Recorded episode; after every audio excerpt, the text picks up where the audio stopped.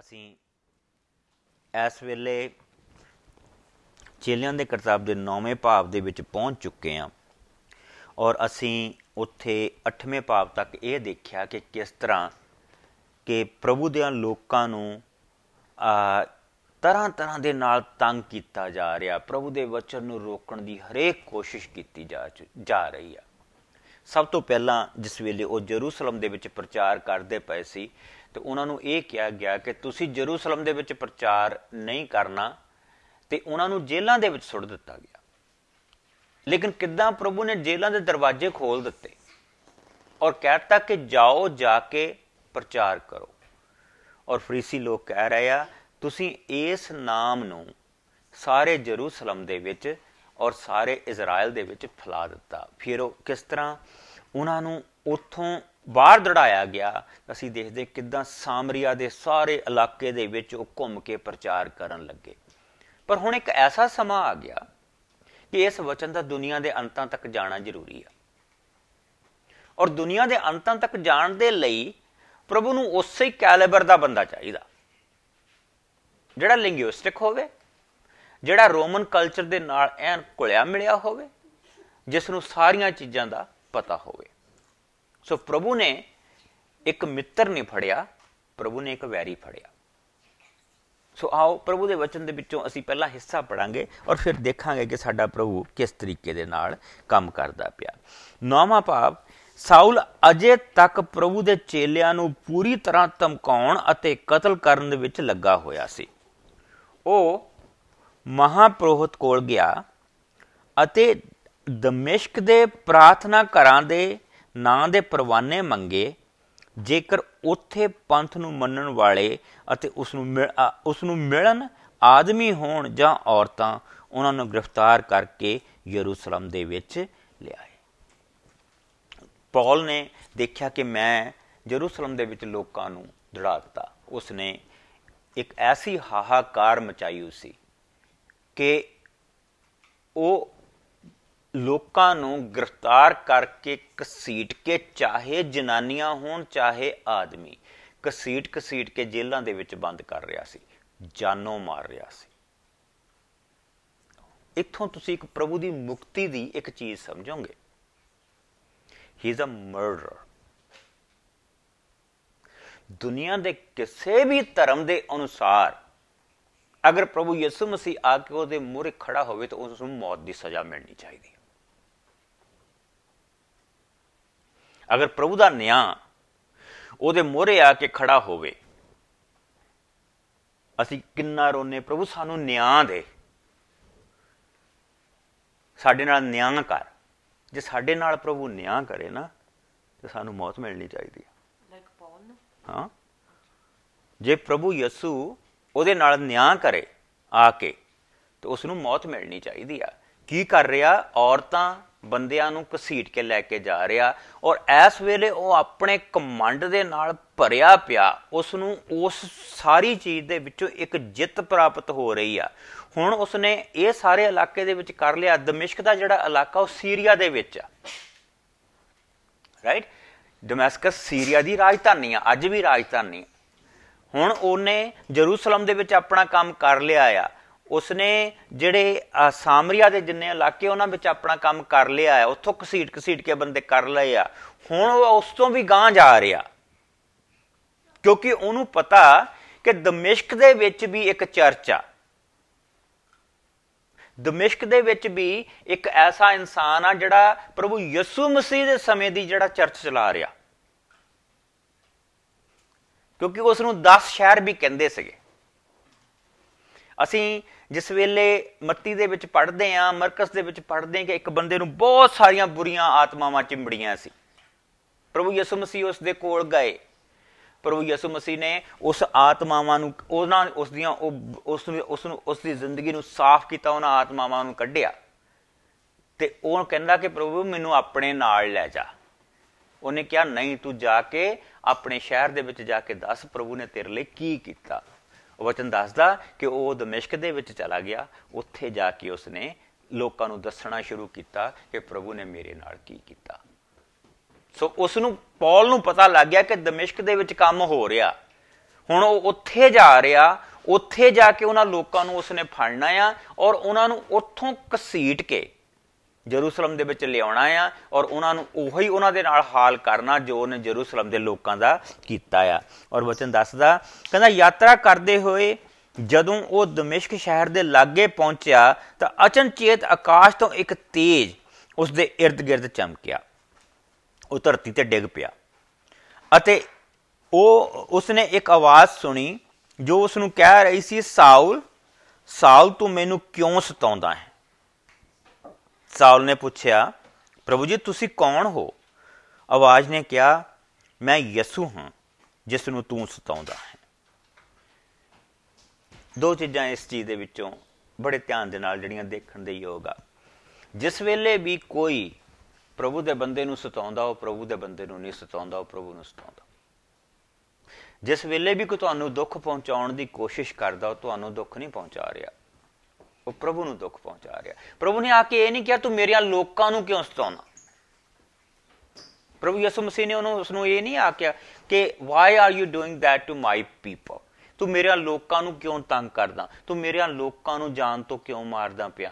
ਤੂੰ ਮੇਰੇ ਲੋਕਾਂ ਨੂੰ ਘਸੀਟ ਘਸੀਟ ਕੇ ਜੇਲ੍ਹਾਂ ਦੇ ਵਿੱਚ ਕਿਉਂ ਸੁੱਟਦਾ ਪਿਆ? ਤੂੰ ਮੇਰੇ ਲੋਕਾਂ ਦੇ ਮੇਰੇ ਲੋਕਾਂ ਨੂੰ ਕਿਉਂ ਕਿਉਂ ਤੂੰ ਲੈਣ ਜਾ ਰਿਹਾ? ਹੁਣ ਤੂੰ ਉੱਥੋਂ ਵੀ ਲੈ ਕੇ ਆ ਕੇ ਉਹਨਾਂ ਨੂੰ ਉਸੇ ਤਰ੍ਹਾਂ ਤੰਗ ਕਰਨਾ ਮੰਗਦਾ। ਨਾ। ਪ੍ਰਭੂ ਯਿਸੂ ਮਸੀਹ ਨੇ ਕਿਹਾ ਕਿ ਸਾਊਲ, ਤੂੰ ਮੈਨੂੰ ਕਿਉਂ ਤੂੰ ਮੈਨੂੰ ਕਿਉਂ ਸਤਾਉਣਾ ਪਿਆ?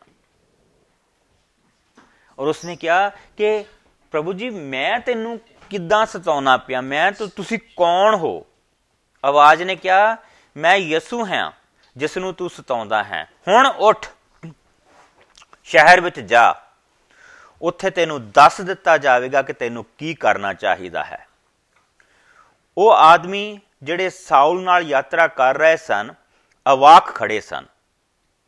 ਉਹਨਾਂ ਆਵਾਜ਼ ਤਾਂ ਸੁਣੀ ਪਰ ਉਹ ਕਿਸੇ ਨੂੰ ਦੇਖ ਨਾ ਸਕੇ।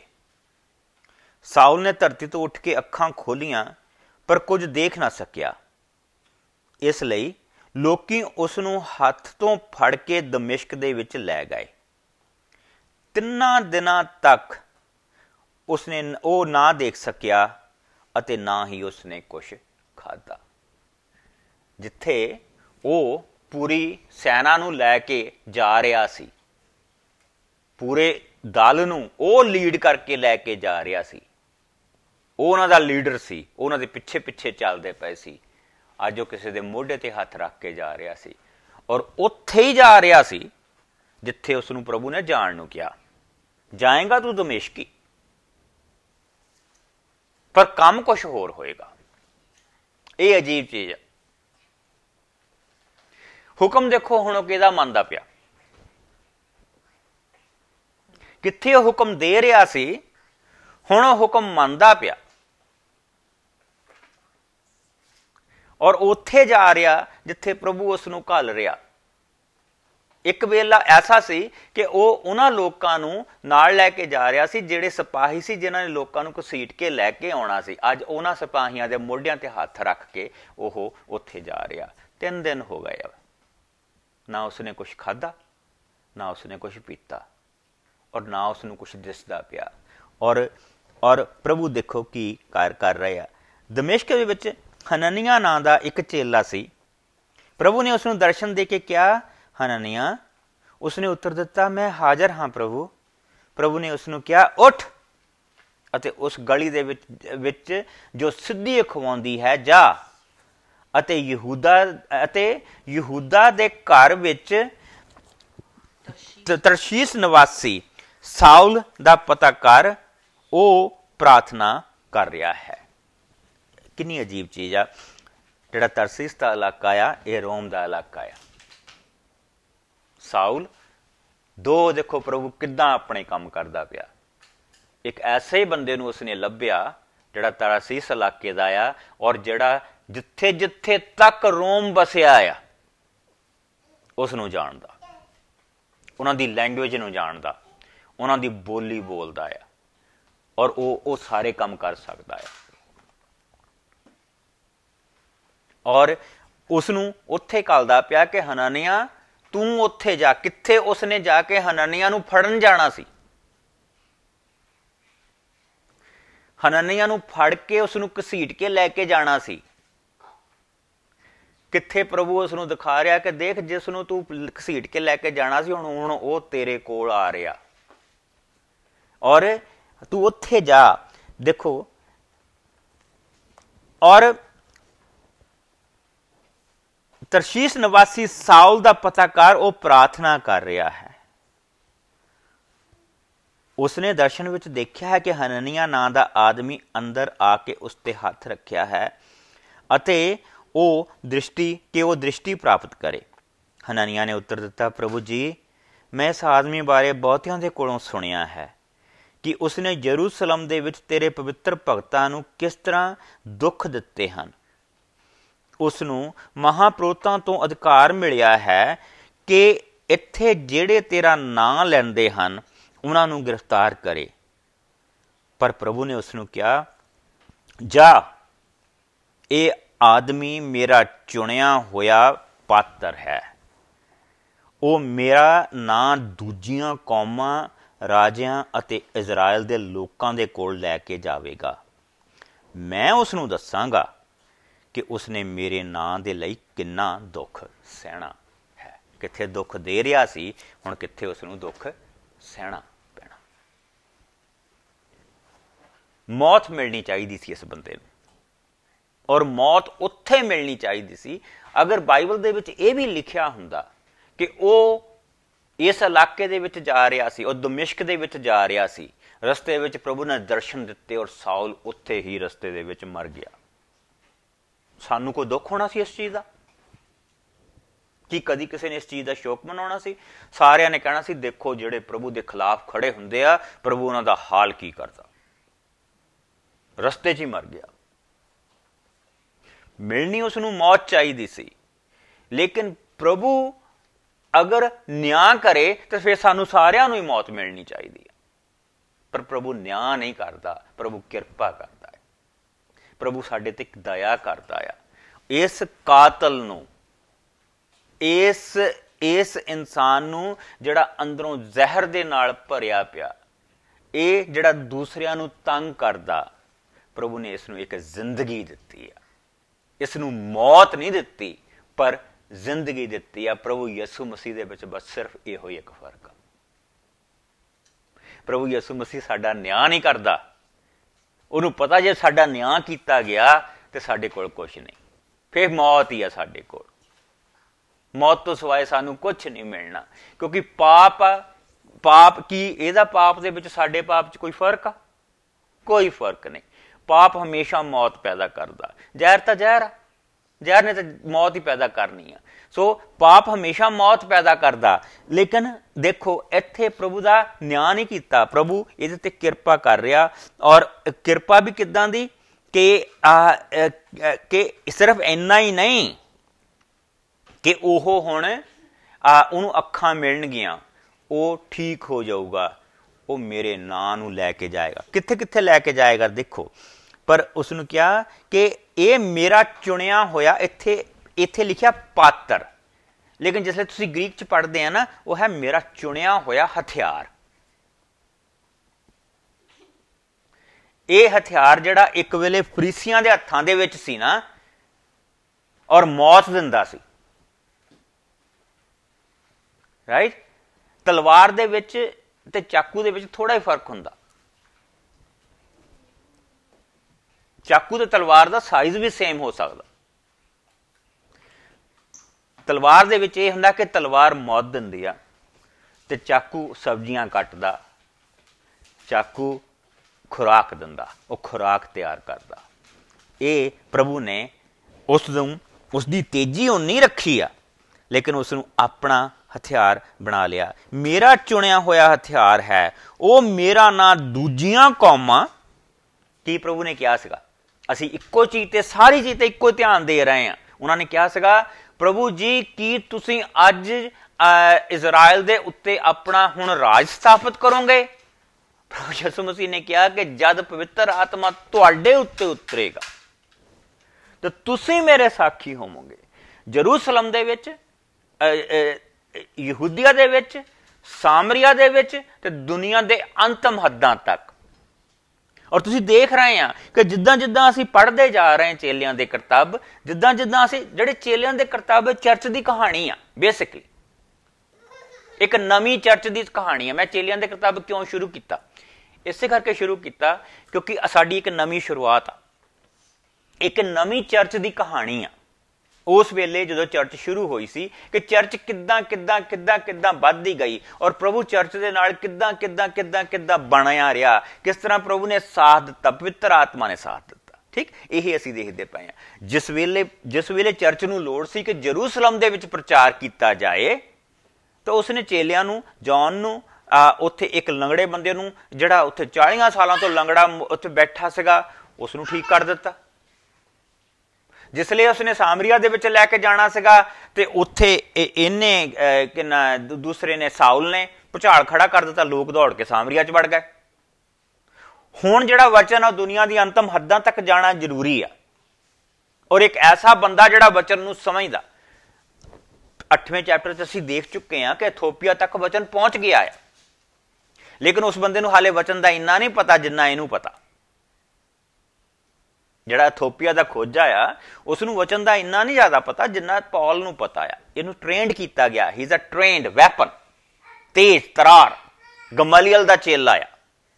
ਇਸ ਨੂੰ ਪਤਾ ਆ ਕਿ ਵਚਨ ਸੁਣਾਉਣਾ ਕਿੱਦਾਂ, ਮਤਲਬ ਕੀ ਆ, ਮਸੀਹ ਆਇਆ, ਉਹਦੀ ਮੌਤ ਹੋਈ, ਕਿਹੜੇ ਪੁਰਾਣੇ ਨਿਯਮ ਤੇ ਕਿੱਥੇ ਲਿਖਿਆ ਆ ਕਿਉਂ ਲਿਖਿਆ ਆ? ਕਿੱਦਾਂ ਲਿਖਿਆ ਆ? ਇਹ ਚੀਜ਼ ਕਿਉਂ ਪੂਰੀ ਹੁੰਦੀ ਪਈ ਆ? ਇਹ ਚੀਜ਼ ਜਿਹੜੀ ਨਹੀਂ ਹੋ ਰਹੀ ਕਿਉਂ ਨਹੀਂ ਹੋ ਰਹੀ? ਇਸ ਨੂੰ ਸਾਰੀਆਂ ਚੀਜ਼ਾਂ ਦਾ ਪਤਾ। ਸੋ ਪ੍ਰਭੂ ਨੂੰ ਇੱਕ ਐਦਾਂ ਦਾ ਬੰਦਾ ਚਾਹੀਦਾ। ਨਾਲ ਪ੍ਰਭੂ ਨੂੰ ਇੱਕ ਐਦਾਂ ਦਾ ਬੰਦਾ ਵੀ ਚਾਹੀਦਾ, ਜਿਹੜਾ ਆਪਣੇ ਲੋਕਾਂ ਦੀ ਬੋਲੀ ਦੇ ਵਿੱਚ ਵੀ ਪ੍ਰਭੂ ਦਾ ਵਚਨ ਸੁਣਾ ਸਕੇ, ਉਹਨਾਂ ਦੇ ਰਹਿਣ ਰਹਿਣ ਸਹਿਣ ਦੇ ਹਿਸਾਬ ਦੇ ਨਾਲ ਵੀ ਸੁਣਾ ਸਕੇ, ਜਿਹੜਾ ਰੋਮਨ ਲੋਕਾਂ ਦੇ ਵਿੱਚ ਵੀ ਪ੍ਰਭੂ ਦਾ ਵਚਨ ਸੁਣਾ ਸਕੇ ਔਰ ਉਹਨਾਂ ਦੇ ਰਹਿਣ ਸਹਿਣ ਦੇ ਹਿਸਾਬ ਦੇ ਨਾਲ ਵੀ ਸੁਣਾ ਸਕੇ। ਕਹਿਣ ਦਾ ਕੀ ਮਤਲਬ?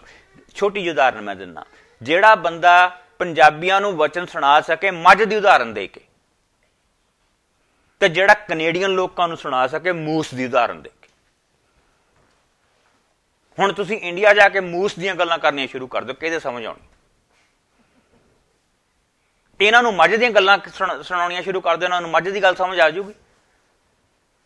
ਇਹਨਾਂ ਨੂੰ ਮੱਝ ਦੀ ਗੱਲ ਨਹੀਂ ਸਮਝ ਆਉਣੀ, ਉਹਨਾਂ ਨੂੰ ਮੂਸ ਦੀ ਨਹੀਂ ਆਉਣੀ। ਪ੍ਰਭੂ ਨੇ ਇੱਕ ਐਸਾ ਬੰਦਾ ਫੜਿਆ ਕਿ ਜਿਸ ਵੇਲੇ ਇਹਨੂੰ ਇਹਨੂੰ ਜ਼ਰੂਰਤ ਪੈਣੀ ਆ ਤੇ ਇਹਨੇ ਮੱਝ ਦੀਆਂ ਗੱਲਾਂ ਕਰਕੇ ਵੀ ਬਚਨ ਸਮਝਾ ਦੇਣਾ, ਤੇ ਜਿਸ ਲਈ ਇਹਨੂੰ ਲੋੜ ਪੈਣੀ ਆ, ਇਹਨੇ ਮੂਸ ਦੀਆਂ ਗੱਲਾਂ ਕਰਕੇ ਵੀ ਸਮਝਾ ਦੇਣਾ, ਪਰ ਉਸ ਦੇ ਲਈ ਪ੍ਰਭੂ ਨੂੰ ਇਹਨੂੰ ਮਾਫ ਕਰਨਾ ਪਿਆ। ਸਾਊਲ ਨੂੰ ਅੰਨਾ ਕਰਕੇ ਪ੍ਰਭੂ ਨੇ ਸਜ਼ਾ ਨਹੀਂ ਦਿੱਤੀ। ਸਾਊਲ ਨੂੰ ਅੰਨਾ ਕਰਕੇ ਪ੍ਰਭੂ ਨੇ ਉਸ ਨੂੰ ਮਾਫ ਕੀਤਾ। ਸਾਊਲ ਦੀਆਂ ਅੱਖਾਂ ਪ੍ਰਭੂ ਨੇ ਅੰਨੀਆਂ ਨਹੀਂ ਕੀਤੀਆਂ, ਸਾਊਲ ਦੀਆਂ ਅੱਖਾਂ ਪ੍ਰਭੂ ਨੇ ਸਾਫ਼ ਕੀਤੀਆਂ ਤਾਂ ਕਿ ਉਹ ਦੇਖ ਸਕੇ। ਕਿ ਸੱਚਾਈ ਹੈ ਕੀ? ਦੇਖੋ ਵਚਨ ਦੇ ਵਿੱਚ। ਕਹਿੰਦਾ, ਮੈਂ ਉਸ ਨੂੰ ਦੱਸਾਂਗਾ ਕਿ ਉਹ ਮੇਰੇ ਨਾਂ ਦੇ ਲਈ ਉਸ ਨੇ ਕਿੰਨਾ ਦੁੱਖ ਸਹਿਣਾ ਹੈ। 17ਵੀਂ ਆਇਤ। ਸੋ ਹਨਾਨੀਆ ਗਿਆ ਅਤੇ ਘਰ ਦੇ ਅੰਦਰ ਜਾ ਕੇ ਉਸ ਤੇ ਹੱਥ ਰੱਖ ਕੇ ਬੋਲਿਆ, ਭਰਾ ਸਾਊਲ, ਪ੍ਰਭੂ ਨੇ ਮੈਨੂੰ ਕੱਲਿਆ ਹੈ। ਅਰਥਾਤ ਯਿਸੂ ਨੇ। ਜਿਸ ਨੇ ਰਾਹ ਵਿੱਚ ਤੈਨੂੰ ਦਰਸ਼ਨ ਦਿੱਤਾ ਹੈ, ਤੂੰ ਫਿਰ ਦੇਖਣ ਲੱਗੇ ਅਤੇ ਪਵਿੱਤਰ ਆਤਮਾ ਨਾਲ ਭਰ ਜਾਏ। ਤੁਰੰਤ ਹੀ ਉਸ ਦੀਆਂ ਅੱਖਾਂ ਤੋਂ ਛਿਲਕੇ ਜਾਏ ਡਿੱਗੇ ਅਤੇ ਉਹ ਫਿਰ ਦੇਖਣ ਲੱਗ ਪਿਆ। ਇਸ ਦੇ ਪਿੱਛੇ, ਪਿੱਛੋਂ ਉਸਨੇ ਖੜੇ ਹੋ ਕੇ ਬਪਤਿਸਮਾ ਲਿਆ ਅਤੇ ਭੋਜਨ ਕਰਕੇ ਬਲ ਪ੍ਰਾਪਤ ਕੀਤਾ। ਤੁਹਾਨੂੰ ਪਤਾ ਜਿਹੜੀ ਕੈਟਰੈਕਟ ਸਰਜਰੀ ਹੁੰਦੀ ਉਹ ਕੀ ਹੁੰਦੀ ਹੈ? ਸਾਡੀਆਂ ਅੱਖਾਂ ਦੇ ਉੱਤੋਂ ਛਿਲਕਾ ਲਾ ਦਿੰਦੇ ਆ। ਉਸ ਰੋਸ਼ਨੀ ਨੇ ਉਹ ਰੋਸ਼ਨੀ ਦੇ ਤੇਜ ਨੇ। ਉਸ ਦੀ ਜਿਹੜੀਆਂ ਸਾਰੀਆਂ ਜਿਹੜੀਆਂ ਅੱਖਾਂ ਦੇ ਮੋਰੇ ਕੈਟਰੈਕ ਵਾਂਗੂ ਕੁਝ ਕਰ ਦਿੱਤਾ ਸੀ ਕਿ ਉਹ ਦੇਖ ਨਹੀਂ ਸਕਿਆ। ਔਰ ਜਿਸ ਲਈ ਉਸ ਹਨਾਨੀਆ ਨੇ ਉਸ ਦੀ ਸਰਜਰੀ ਕੀਤੀ, ਉਹ ਤੇ ਹੱਥ ਰੱਖ ਕੇ, ਉਹ ਛਿਲ ਕੇ ਡਿੱਗ ਗਏ। ਸੋ ਹੁਣ ਉਹ ਦੇਖ ਸਕਦਾ ਸੀ। ਹੈ ਕਿ ਨਹੀਂ ਅਜੀਬ ਚੀਜ਼? ਪ੍ਰਭੂ ਦੇ ਕੰਮ, ਫਿਰ ਕਹਿੰਦਾ ਉਸਨੇ ਬਲ ਪ੍ਰਾਪਤ ਕੀਤਾ। ਔਰ ਫਿਰ ਸਾਊਲ ਦਮਿਸ਼ਕ ਫਿਰ ਸਾਊਲ ਦਮਿਸ਼ਕ ਵਿੱਚ ਚੇਲਿਆਂ ਦੇ ਨਾਲ ਕੁਝ ਦਿਨ ਰਿਹਾ। ਉਹ ਤੁਰੰਤ ਹੀ ਪ੍ਰਾਰਥਨਾ ਘਰਾਂ ਦੇ ਵਿੱਚ ਜਾ ਕੇ ਯਿਸੂ ਦਾ ਪ੍ਰਚਾਰ ਕਰਨ ਲੱਗਾ। ਉਹ ਪਰਮੇਸ਼ਰ ਦਾ ਪੁੱਤਰ ਹੈ। ਇੱਕ ਯਹੂਦੀ ਦੇ ਲਈ ਇਹ ਚੀਜ਼ ਮੰਨਣੀ ਬਹੁਤ ਔਖੀ ਆ। ਅੱਖਾਂ ਐਸੀਆਂ ਖੁੱਲੀਆਂ ਕਿ ਉਹ ਇਸ ਚੀਜ਼ ਨੂੰ ਸਮਝ ਗਿਆ। ਪਹਿਲੀ ਚੀਜ਼ ਜਿਹੜੀ ਆ, ਇੱਕ ਯਹੂਦੀ ਇਹ ਚੀਜ਼ ਕਦੀ ਨਹੀਂ ਕਹੇਗਾ ਕਿ ਪਰਮੇਸ਼ਰ ਦਾ ਪੁੱਤਰ।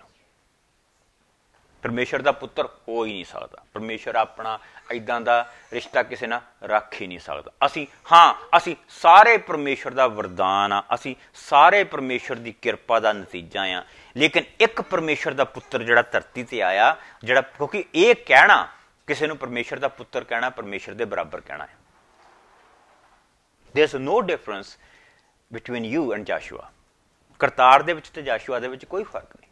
The same you guys are one ਇਸੇ ਤਰ੍ਹਾਂ ਇਸੇ ਤਰ੍ਹਾਂ ਯਹਵੇ ਨੂੰ, ਯਸੂ ਨੂੰ ਯਹਵੇ ਦਾ ਪੁੱਤਰ ਕਹਿਣਾ, ਯਹੋਵਾ ਦਾ ਪੁੱਤਰ ਕਹਿਣਾ ਉਸ ਨੂੰ ਯਹੋਵਾ ਦੇ ਕਹਿਣ ਦੇ ਬਰਾਬਰ ਸੀ। ਇੱਕ ਯਹੂਦੀ ਇਹ ਕਦੀ ਨਹੀਂ ਸੀ ਕਹਿ ਸਕਦਾ। ਲੇਕਿਨ ਪਹਿਲੀ ਚੀਜ਼ ਜਿਹੜੀ ਪ੍ਰਭੂ ਨੇ ਉਹਦੇ ਮੂੰਹ ਦੇ ਵਿੱਚ ਕਢਾਈ ਆ, ਉਹ ਉਹ ਪ੍ਰਚਾਰ ਉਹਦੇ ਕੋਲ ਕਰਵਾਉਂਦਾ ਪਿਆ। ਇਹ ਨਹੀਂ ਉਹ ਕਰਵਾਉਂਦਾ ਪਿਆ ਕਿ ਪ੍ਰਭੂ ਯਿਸੂ ਮਸੀਹ ਨੇ ਚੰਗੇ ਕੰਮ ਕੀਤੇ, ਬਹੁਤ ਚੰਗਾ ਬੰਦਾ ਸੀਗਾ, ਉਹ ਇਸ ਤਰ੍ਹਾਂ ਕਰਦਾ ਸੀ। ਨਾ, ਉਸਨੇ ਜਿਹੜਾ ਪਹਿਲਾ ਪ੍ਰਚਾਰ ਕਰਨਾ ਸ਼ੁਰੂ ਕੀਤਾ, ਉਹ ਇਹ ਸ਼ੁਰੂ ਕੀਤਾ ਕਿ ਉਹ ਪਰਮੇਸ਼ਰ ਦਾ ਪੁੱਤਰ ਹੈ।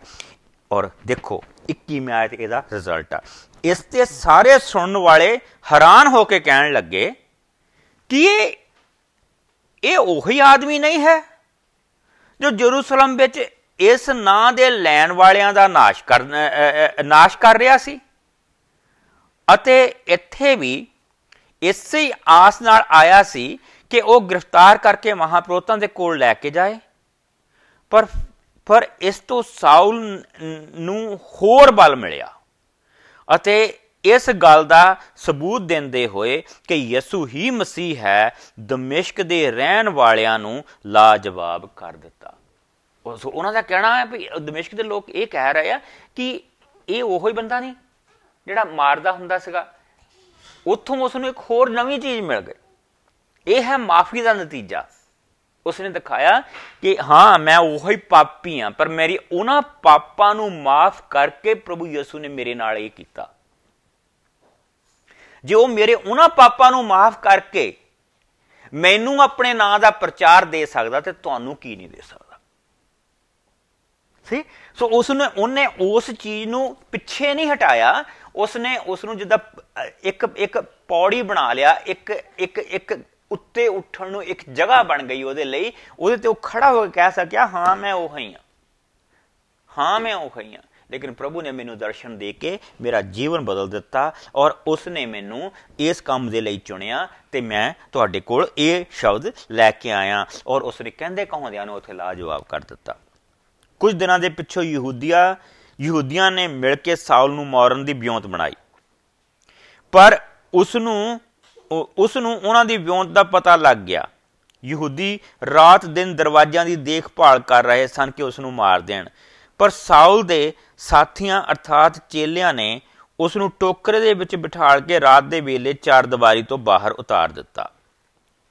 ਜਦੋਂ ਸਾਊਲ ਜਦੋਂ ਸਾਊਲ ਯਰੂਸ਼ਲਮ ਵਿੱਚ ਪਹੁੰਚ ਗਿਆ ਅਤੇ ਉਸਨੇ ਚੇਲਿਆਂ ਦੇ ਵਿੱਚ ਸ਼ਾਮਲ ਹੋਣ ਦੀ ਕੋਸ਼ਿਸ਼ ਕੀਤੀ, ਪਰ ਲੋਕੀ ਉਸ ਤੋਂ ਡਰਦੇ ਸਨ, ਕਿਉਂਕਿ ਉਹਨਾਂ ਨੂੰ ਵਿਸ਼ਵਾਸ ਨਹੀਂ ਹੋ ਰਿਹਾ ਸੀ ਕਿ ਉਹ ਚੇਲਾ ਬਣ ਗਿਆ ਹੈ। ਪਰ ਬਾਰਨਾਬਾਸ ਉਸ ਨੂੰ ਪ੍ਰਮੁੱਖ ਚੇਲਿਆਂ ਦੇ ਕੋਲ ਲੈ ਕੇ ਗਿਆ। ਉਸਨੇ ਉਹ ਸਭ ਦੱਸਿਆ ਕਿ ਸਾਊਲ ਕਿਸ ਤਰ੍ਹਾਂ ਰਾਹ ਦੇ ਵਿੱਚ ਪ੍ਰਭੂ ਦੇ ਦਰਸ਼ਨ ਕੀਤੇ ਸਨ ਅਤੇ ਪ੍ਰਭੂ ਦੇ ਨਾਲ, ਉਸ ਦੇ ਨਾਲ ਬੋਲਿਆ ਸੀ। ਉਸਨੇ ਉਸਨੇ ਇਹ ਵੀ ਦੱਸਿਆ ਕਿ ਕਿਸ ਤਰ੍ਹਾਂ ਉਸ ਨੂੰ ਉਸਨੇ ਦਮਿਸ਼ਕ ਵਿੱਚ ਦਲੇਰੀ ਦੇ ਨਾਲ ਪ੍ਰਭੂ ਦੇ ਨਾਂ ਦਾ ਪ੍ਰਚਾਰ ਕੀਤਾ ਹੈ। ਸੋ ਸਾਊਲ ਉਹਨਾਂ ਦੇ ਨਾਲ ਰਿਹਾ। ਪਰ ਯਰੂਸ਼ਲਮ ਵਿੱਚ ਘੁੰਮ ਫਿਰ ਕੇ ਉਹ ਯਰੂਸ਼ਲਮ ਵਿੱਚ ਘੁੰਮ ਫਿਰ ਕੇ ਦਲੇਰੀ ਨਾਲ ਪ੍ਰਭੂ ਦੇ ਨਾਂ ਦਾ ਪ੍ਰਭੂ ਦੇ ਨਾਂ ਦਾ ਪ੍ਰਚਾਰ ਕਰਨ ਲੱਗਾ। ਉਹ ਯੂਨਾਨੀ ਭਾਸ਼ੀ ਯਹੂਦੀਆਂ ਦੇ ਨਾਲ ਬੋਲਦਾ, ਬਹਿਸ ਮੁਹਾਵਸਾ ਕਰਦਾ ਅਤੇ ਇਸ ਲਈ ਉਹ ਲੋਕੀ ਉਸ ਨੂੰ ਜਾਨੋਂ ਮਾਰਨ ਦੀ ਕੋਸ਼ਿਸ਼ ਕੋਸ਼ਿਸ਼ ਦੇ ਵਿੱਚ ਸਨ। ਸੋ ਸਾਨੂੰ ਹੁਣ ਪਤਾ ਕਿ ਦੋ ਤਰ੍ਹਾਂ ਦੇ ਯਹੂਦੀ ਹੁਣ ਉੱਥੇ ਰਹਿ ਰਹੇ ਆ। ਯੂਨਾਨੀ ਬੋਲਣ ਵਾਲੇ ਤੇ ਹੀਬਰੂ ਬੋਲਣ ਵਾਲੇ, ਇਬਰਾਨੀ ਬੋਲਣ ਵਾਲੇ। ਲੇਕਿਨ ਉਹ ਪ੍ਰਭੂ ਨੇ ਕਿਸ ਤਰ੍ਹਾਂ ਇੱਕ ਆਪਣਾ ਨਵਾਂ ਹਥਿਆਰ ਚੁਣਿਆ ਕਿ ਉਹ ਯੂਨਾਨੀ ਬੋਲਣ ਵਾਲਿਆਂ ਦੇ ਵਿੱਚ ਪ੍ਰਚਾਰ ਕਰਦਾ ਪਿਆ। ਔਰ ਉਹਨਾਂ ਨੂੰ ਪ੍ਰਭੂ ਦੇ ਨਾਂ ਦੇ ਬਾਰੇ ਸੁਣਾ ਰਿਹਾ। ਉਸੇ ਹੀ ਜਰੂਸਲਮ ਦੇ ਵਿੱਚ ਜਿੱਥੋਂ ਉਹ ਲੋਕਾਂ ਨੂੰ ਮਾਰਦਾ ਸੀ, ਅੱਜ ਉੱਥੇ ਆ ਕੇ ਉਸੇ ਹੀ ਪ੍ਰਭੂ ਯਿਸੂ ਦਾ ਉਹ ਪ੍ਰਚਾਰ ਕਰਦਾ ਪਿਆ। ਉੱਥੇ ਪ੍ਰਭੂ ਦੇ ਨਾਮ ਨੂੰ ਉੱਚਾ ਕਰਦਾ ਪਿਆ। ਇਹ ਹੈ ਪ੍ਰਭੂ ਦਾ ਕੰਮ। ਇਹ ਹੈ ਪ੍ਰਭੂ ਦੀ ਵੱਡੀ ਦਇਆ। ਕਿ ਹੁਣ ਹੁਣ ਜਰੂਸਲਮ ਦੇ ਵਿੱਚ ਵੀ, ਇਬਰਾਨੀ ਦੇ ਵਿੱਚ ਪ੍ਰਭੂ ਦਾ ਬਚਨ ਪ੍ਰਚਾਰ ਨਹੀਂ ਹੋ ਰਿਹਾ, ਯੂਨਾਨੀ ਦੇ ਵਿੱਚ ਹੋ ਰਿਹਾ। ਅਤੇ ਮੈਂ ਬਹਿ ਮੁਹਾਫਸਕ ਜਾਨੋ, ਉਹ ਪਰ ਉਹ ਵੀ ਉਸ ਨੂੰ ਜਾਨੋ ਮਾਰਨ ਦੀ ਕੋਸ਼ਿਸ਼ ਕਰਦੇ ਪਏ ਆ। ਪਰ ਜਦੋਂ ਭਰਾਵਾਂ ਨੂੰ ਇਸ ਗੱਲ ਦਾ ਪਤਾ ਲੱਗਾ, ਤਾਂ ਉਹ ਉਸ ਨੂੰ ਕੈਸਰੀਆ ਦੇ ਵਿੱਚ ਲੈ ਗਏ ਅਤੇ ਤਰਾਸ਼ੀਸ਼ ਕਲ ਦਿੱਤਾ। ਤਰਾਸ਼ੀਸ਼ ਦਾ ਨਿਵਾਸੀ ਸੀਗਾ, ਉਹਨਾਂ ਨੇ ਉਸ ਨੂੰ ਉੱਥੇ ਕਲ ਦਿੱਤਾ ਤਾਂ ਕਿ ਇਸ ਨੂੰ ਜਾਨੋ ਨਾ ਮਾਰ ਦਿੱਤਾ ਜਾਏ। ਇਸ ਇਸ ਤਰ੍ਹਾਂ ਸਾਰੇ ਯਹੂਦੀਆ, ਗਲੀਲ ਗਲੀਲ ਅਤੇ ਸਾਮਰੀਆ ਵਿੱਚ ਵਿਸ਼ਵਾਸ ਸੰਗਤ ਨੂੰ ਸ਼ਾਂਤੀ ਮਿਲੀ ਅਤੇ ਪ੍ਰਭੂ ਦੇ, ਅਤੇ ਪ੍ਰਭੂ ਦੇ ਭੈ ਵਿੱਚ ਸੰਗਤ ਦੀ ਉਸਾਰੀ ਵਿੱਚ ਵਾਧਾ ਹੁੰਦਾ ਰਿਹਾ ਅਤੇ ਉਹ ਪਵਿੱਤਰ ਆਤਮਾ ਦੀ ਆਤਮ ਮਦਦ ਦੇ ਨਾਲ ਵੱਧ ਫੁੱਲ ਰਹੇ ਸਨ। ਬਾਕੀ ਦਾ ਇਹਦਾ ਹਿੱਸਾ ਅਸੀਂ ਅਗਲੇ ਹਫ਼ਤੇ ਦੇਖਾਂਗੇ। ਲੇਕਿਨ ਇਸ ਨੂੰ ਅਗਰ ਸਾਰੇ ਦਾ ਨਿਚੋੜ ਕੱਢਣਾ ਹੋਵੇ, ਤਾਂ ਤੁਸੀਂ ਇਹ ਚੀਜ਼ ਦੇਖ ਸਕਦੇ ਹੋ। ਪ੍ਰਭੂ ਯਸੂ, ਦਇਆ ਦਾ ਪਰਮੇਸ਼ਰ ਕੀ ਉਸਨੇ ਕਿਹਾ ਸੀਗਾ? ਸਾਨੂੰ ਵਚਨ ਕੀ ਦੱਸਦਾ ਹੈਗਾ? ਕਿ ਪਰਮੇਸ਼ਰ ਨੇ ਆਪਣਾ ਇਕਲੌਤਾ ਪੁੱਤਰ ਸਾਨੂੰ ਇਸ ਕਰਕੇ ਦਿੱਤਾ ਕਿ ਸਾਨੂੰ ਜ਼ਿੰਦਗੀ ਮਿਲੇ। ਔਰ ਬਹੁਤਾਤ ਦੇ ਵਿੱਚ ਮਿਲੇ। ਦੂਸਰੀ ਚੀਜ਼ ਸਾਨੂੰ ਇਹ ਦੱਸੀ ਗਈ ਆ ਕਿ ਉਹ ਜ਼ਿੰਦਗੀ ਦੇਣ ਆਇਆ। ਉਹ ਮੁਕਤੀ ਦੇਣ ਆਇਆ। ਸਾਨੂੰ ਮੁਕਤੀ ਕਮਾਉਣ ਦੇ ਲਈ ਨਹੀਂ ਕਿਹਾ ਗਿਆ। ਸਾਨੂੰ ਮੁਕਤੀ ਪਾਉਣ ਦੇ ਲਈ ਕਿਹਾ ਗਿਆ। ਅਸੀਂ ਉਹ ਲੋਕ ਆ ਪ੍ਰਭੂ ਯਿਸੂ ਮਸੀਹ ਦੇ ਵਿੱਚ ਜਿਹੜੇ ਨਿਆਂ ਦੀ ਗੱਦੀ ਦੇ ਮੋਹਰੇ ਜਾ ਕੇ ਵੀ ਇਹ ਕਵਾਂਗੇ ਵੀ ਅਸੀਂ ਇਸ ਦੇ ਕਾਬਲ ਤਾਂ ਨਹੀਂਗੇ। ਜੇ ਪ੍ਰਭੂ ਤੂੰ ਕਹੇ ਕਿ ਇਸ ਮੁਕਤੀ ਦੇ ਮੈਂ ਕਾਬਲ ਆ ਤੇ ਕਾਬਲ ਤਾਂ ਮੈਂ ਨਹੀਂਗਾ। ਲੇਕਿਨ ਪ੍ਰਭੂ ਯਿਸੂ ਮਸੀਹ ਦੀ ਕਿਰਪਾ ਤੇ ਉਸ ਦੀ ਮਾਫੀ ਦੇ ਕਰਕੇ ਜੇ ਮੈਨੂੰ ਦੋ ਪੈਰ ਜਗ੍ਹਾ ਮਿਲ ਜਵੇ ਤੇਰੇ ਘਰ ਦੇ ਵਿੱਚ, ਬਸ ਉਹ ਬਹੁਤ ਆ। ਔਰ ਇਹ ਉਹਦੀ ਕਿਰਪਾ ਦੇ ਕਰਕੇ ਮਿਲਣੀ ਆ। ਔਰ ਉਹਦਾ ਇੱਕ ਨਜ਼ਾਰਾ ਸਾਨੂੰ ਇੱਥੇ ਦਿਖਾਇਆ ਗਿਆ। ਉਸ ਦਾ ਇੱਕ ਢੰਗ ਸਾਨੂੰ ਇੱਥੇ ਦਿਖਾਇਆ ਗਿਆ ਕਿ ਹਾਂ, ਜੇ ਪ੍ਰਭੂ ਯਿਸੂ ਮਸੀਹ ਨੇ ਕਿਹਾ ਕਿ ਮੈਂ ਮਾਫ ਕਰਦਾ, ਤੇ ਪ੍ਰਭੂ ਯਿਸੂ ਮਸੀਹ ਨੇ ਉਸ ਨੂੰ ਇਹ ਨਹੀਂ ਕਿਹਾ ਕਿ ਤੂੰ ਤੂੰ ਮੇਰੇ ਲੋਕਾਂ ਨੂੰ ਕਿਉਂ ਤੰਗ ਕਰਦਾ ਪਿਆ? ਉਸਨੇ ਕਿਹਾ, ਤੂੰ ਮੈਨੂੰ ਕਿਉਂ ਤੰਗ ਕਰਦਾ ਪਿਆ? ਜਿਸ ਵੇਲੇ ਵੀ ਕੋਈ ਪਾਪ ਕਰਦਾ ਤੇ ਪ੍ਰਭੂ ਯਿਸੂ ਨੂੰ ਤੰਗ ਕਰਦਾ, ਸਾਡੇ ਪਿਆਰੇ ਬਾਪ ਨੂੰ ਤੰਗ ਕਰਦਾ ਪਰਮੇਸ਼ਰ ਨੂੰ ਤੰਗ ਕਰਦਾ। ਤੂੰ ਮੈਨੂੰ ਕਿਉਂ ਦੁੱਖ ਦੇ ਰਿਹਾ? ਔਰ ਹੁਣ ਉਸ ਦੁੱਖ ਦੇਣ ਦੇ ਪ੍ਰਭੂ ਦੇ ਕੋਲ ਦੋ ਦੋ ਨਤੀਜੇ ਹੋ ਸਕਦੇ ਆ, ਜਾਂ ਤਾਂ ਉਸ ਨੂੰ ਉਸ ਦੀ ਸਜ਼ਾ ਦਿੱਤੀ ਜਾਏ, ਜਾਂ ਉਸ ਦੀ ਜ਼ਿੰਦਗੀ ਨੂੰ ਬਦਲਿਆ ਜਾਏ। ਸਜ਼ਾ ਉਸ ਨੂੰ ਮੌਤ ਦੀ ਹੋਣੀ ਚਾਹੀਦੀ ਸੀ। ਕਿਉਂ? ਕਿਉਂਕਿ ਉਸ ਨੇ ਸਟੇਫਨਸ ਨੂੰ ਜਾਨੋਂ ਮਰਵਾਇਆ ਸੀ। ਉਸ ਨੇ ਬਹੁਤ ਸਾਰੇ ਲੋਕ ਲੋਕ ਜਿਹੜੇ ਪ੍ਰਭੂ ਨੂੰ ਪਿਆਰ ਕਰਦੇ ਸੀ, ਉਹਨਾਂ ਨੂੰ ਘਸੀਟ ਘਸੀਟ ਕੇ ਜੇਲ੍ਹਾਂ ਦੇ ਵਿੱਚ ਸੁੱਟਿਆ ਸੀ। ਲੋਕਾਂ ਨੂੰ ਕੁੱਟਿਆ ਸੀ, ਮਾਰਿਆ ਸੀ, ਉਹਨਾਂ ਦੇ ਘਰਾਂ ਨੂੰ ਅੱਗ ਲਾ ਦਿੱਤੀ ਸੀ। ਉਹਨਾਂ ਦੀਆਂ ਸਾਰੀਆਂ ਚੀਜ਼ਾਂ ਲੁੱਟ ਕੇ ਲਈਆਂ ਸੀਆਂ ਯਹੂਦੀਆਂ ਨੇ। ਖਤਮ ਕਰ ਦਿੱਤਾ ਸੀ ਉਹਨਾਂ ਨੂੰ ਬੇਸਿਕਲੀ। ਤੇ ਜਿਹੜੀ ਸਜ਼ਾ ਉਸ ਨੂੰ ਮਿਲਣੀ ਚਾਹੀਦੀ ਸੀ, ਉਹ ਇੱਕੋ ਹੀ ਸਜ਼ਾ ਸੀ, ਮੌਤ। ਲੇਕਿਨ ਨਹੀਂ, ਪ੍ਰਭੂ ਨੇ ਮਾਫੀ ਦਿੱਤੀ ਔਰ ਪ੍ਰਭੂ ਨੇ ਉਸ ਦੀ ਇੱਕ ਨਜ਼ਰ ਬਦਲ ਕੇ ਰੱਖ ਦਿੱਤੀ। ਉਸ ਨੂੰ ਇੱਕ ਸਮਾਂ ਸੀ, ਉਹ ਸੋਚਦਾ ਸੀ ਕਿ ਮੈਂ ਦੇਖਦਾ ਆ। ਉਹ ਦੇਖਣਾ ਪ੍ਰਭੂ ਨੇ ਉਸ ਦਾ ਬੰਦ ਕੀਤਾ। ਔਰ ਉਸ ਨੂੰ ਅੰਨਾ ਕਰਕੇ ਇੱਕ ਨਵੀਂ ਨਜ਼ਰ ਦਿੱਤੀ ਆ, ਹੁਣ ਉਹ ਦੇਖਦਾ ਪਿਆ। ਔਰ ਸਭ ਤੋਂ ਪਹਿਲੀ ਚੀਜ਼ ਕੀ ਦੇਖਦਾ ਪਿਆ? ਯਿਸੂ ਮਸੀਹ ਪਰਮੇਸ਼ਰ ਦਾ ਪੁੱਤਰ। ਯਿਸੂ ਮਸੀਹ ਪਰਮੇਸ਼ਰ ਦਾ ਪੁੱਤਰ। ਦੂਜੀ ਚੀਜ਼ ਕੀ ਦੇਖਦਾ ਪਿਆ? ਯਿਸੂ ਯਿਸੂ ਹੀ ਮਸੀਹ ਆ। ਤੀਜੀ ਚੀਜ਼ ਕੀ ਦੇਖਦਾ ਪਿਆ? ਮਾਫੀ ਦਾ ਦਾਨ ਸਿਰਫ ਯਿਸੂ ਦੇ ਵਿੱਚ ਆ। ਚੌਥੀ ਚੀਜ਼ ਉਹਦੀ ਜ਼ਿੰਦਗੀ ਤੋਂ ਕੀ ਦਿਖਾਈ ਦਿੰਦੀ ਪਈ ਸਾਨੂੰ? ਕਿ ਉਹ ਜਿੱਥੋਂ ਸ਼ੁਰੂ ਹੋਇਆ ਸੀਗਾ, ਸਾਰਿਆਂ ਲੋਕਾਂ ਨੂੰ ਇਹ ਕਹਿਣ ਦੇ ਵਿੱਚ ਕਿ ਇਹ ਗਲਤ ਆ। ਆਪਣੇ ਗੁਰੂ ਦੇ ਨਾਲ ਵੀ ਉਸਨੇ ਟੱਕਰ ਲੈ ਲਈ ਸੀ ਕਿ ਤੂੰ ਵੀ ਗਲਤ ਆ। ਜਿਹੜੇ ਗਮਲੀਅਲ ਨੇ ਇਹ ਚੀਜ਼ ਕਹੀ ਸੀ ਕਿ ਇਹਨਾਂ ਲੋਕਾਂ ਨੂੰ ਰਹਿਣ ਦੇ। ਇਹ ਤੋਂ ਪਹਿਲਾਂ ਵੀ ਕਈ ਆਏ ਜਿਹੜੇ ਆਪਣੇ ਆਪ ਨੂੰ ਮਸੀਹ ਕਹਿੰਦੇ ਸੀਗੇ। ਜਿਹੜੇ ਉਹ ਮਰ ਗਿਆ, ਸਭ ਕੁਝ ਖੰਡਰ ਪੁੰਡਰ ਗਿਆ। ਇਹਨਾਂ ਨੂੰ ਰਹਿਣ ਦੇ। ਇਹਨਾਂ ਨੂੰ ਰਹਿਣ ਦੇ। ਛੱਡ ਦਿਓ ਇਹਨਾਂ ਨੂੰ। ਜੇ ਇਹ ਪ੍ਰਭੂ ਦੇ ਵੱਲੋਂ ਹੋਇਆ, ਤੇ ਫਿਰ ਇਸ ਨੂੰ ਕੋਈ ਰੋਕ ਨਹੀਂ ਸਕਦਾ। ਜੇ ਪ੍ਰਭੂ ਵੱਲੋਂ ਨਹੀਂ ਹੋਇਆ, ਤੇ ਇਹ ਵੀ ਖਿੰਡ ਪੁੰਡ ਜਾਣਗੇ। ਇਹ ਪ੍ਰਭੂ ਵੱਲੋਂ ਸੀ। ਜਿਹਨੇ ਆਪਣੇ ਗੁਰੂ ਦੇ ਨਾਲ ਟੱਕਰ ਲੈ ਲਈ ਸੀ ਕਿ ਨਹੀਂ। ਤੂੰ ਗਲਤ ਆ ਮੈਂ ਠੀਕ ਆ ਔਰ ਉਸਨੇ ਲੋਕਾਂ ਨੂੰ ਤੰਗ ਕੀਤਾ। ਅੱਜ ਉਹਨਾਂ ਹੀ ਲੋਕਾਂ ਦੇ ਵਿੱਚ ਵਾਪਸ ਜਾ ਕੇ ਪ੍ਰਭੂ ਦਾ ਵਚਨ ਸੁਣਾ ਰਿਹਾ। ਸਿਰਫ ਉਹਨਾਂ ਨੂੰ ਨਹੀਂ ਸੁਣਾ ਰਿਹਾ ਜਿਹੜੇ ਉੱਥੇ ਯੂਨਾਨੀ ਲੋਕ ਆ, ਜਿਨ੍ਹਾਂ ਜਿਨ੍ਹਾਂ ਜਿਨ੍ਹਾਂ ਜਿਨ੍ਹਾਂ ਨੂੰ ਵਚਨ ਸੁਣਾਉਣ ਦੇ ਲਈ ਚੇਲੇ ਹਿਆਂ ਵੀ ਨਹੀਂ ਕਰ ਸਕਦੇ। 12 ਚੇਲੇ ਜਿਨ੍ਹਾਂ ਲੋਕਾਂ ਨੂੰ ਪ੍ਰਭੂ ਦਾ ਵਚਨ ਸੁਣਾਉਣ ਦੇ ਦਾ ਹਿਆਂ ਨਹੀਂ ਕਰ ਸਕਦੇ, ਹੌਸਲਾ ਨਹੀਂ ਕਰ ਸਕਦੇ, ਉਹਨਾਂ ਲੋਕਾਂ ਨੂੰ ਜਾ ਕੇ ਵਚਨ ਸੁਣਾ ਰਿਹਾ। ਉਹਨਾਂ ਦੀ ਆਪਣੀ ਭਾਸ਼ਾ ਦੇ ਵਿੱਚ ਸੁਣਾ ਰਿਹਾ। ਇਹ ਆ ਪ੍ਰਭੂ ਦੇ ਵੱਡੇ ਕੰਮ। ਇਸ ਤਰ੍ਹਾਂ ਪ੍ਰਭੂ ਸਾਡਾ ਕੰਮ ਕਰਦਾ ਔਰ ਇਸ ਤਰ੍ਹਾਂ ਪ੍ਰਭੂ ਦਾ ਕੰਮ ਵੱਧਦਾ। ਜੇ ਅਸੀਂ ਆਪਣੀ ਨਜ਼ਰ ਇਸ ਚੀਜ਼ ਦੇ ਵਿੱਚ ਲਾ ਰੱਖਾਂਗੇ ਕਿ ਨਹੀਂ, ਪ੍ਰਭੂ ਆਪਣਾ ਕੰਮ ਸ਼ੁਰੂ ਕਰਦਾ, ਪ੍ਰਭੂ ਨੇ ਸਾਨੂੰ ਦੱਸਿਆ ਕਿ ਉਹਨੇ ਕੀ ਕਰਨਾ ਤੇ ਸਾਨੂੰ ਉਹ ਤੇ ਭਰੋਸਾ ਰੱਖਣਾ ਚਾਹੀਦਾ ਔਰ ਤੁਰੇ ਰਹਿਣਾ ਚਾਹੀਦਾ। ਕਿਉਂਕਿ ਉਹ ਆਪਣਾ ਕੰਮ ਪੂਰਾ ਕਰੇਗਾ ਫਿਰ। ਪਰ ਜੇ ਅਸੀਂ ਇਹ ਭਰੋਸਾ ਰੱਖਣਾ ਕਿ ਅਸੀਂ ਆਪਣੀਆਂ ਤਰੀਕਿਆਂ ਦੇ ਨਾਲ ਕਿੱਦਾਂ ਕੰਮ ਕਰਨਾ ਤੇ ਫਿਰ ਉਹਦਾ ਜਿਹੜਾ ਸਾਰੇ ਦਾ ਸਾਰਾ ਉਹਨੂੰ ਕਿੱਦਾਂ ਕਰਨਾ, ਕਿਉਂ ਕਰਨਾ ਕਿੱਥੋਂ ਆਉਣਾ, ਕਿਹਨੇ ਕਰਨਾ, ਉਹ ਸਾਰਾ ਫਿਰ ਸਾਡਾ ਆ। ਪਰ ਅਗਰ ਪ੍ਰਭੂ ਦਾ ਕੰਮ ਅਸੀਂ ਪ੍ਰਭੂ ਦੇ ਤਰੀਕੇ ਨੂੰ ਲੈ ਕੇ ਤੁਰੇ ਰਵਾਂਗੇ, ਤਾਂ ਪ੍ਰਭੂ ਸਾਨੂੰ ਲੋਕ ਵੀ ਦਿੰਦਾ ਜਾਊਗਾ, ਉਹ ਦੁਸ਼ਮਣਾਂ ਨੂੰ ਮਿੱਤਰ ਬਣਾ ਦਊਗਾ। ਔਰ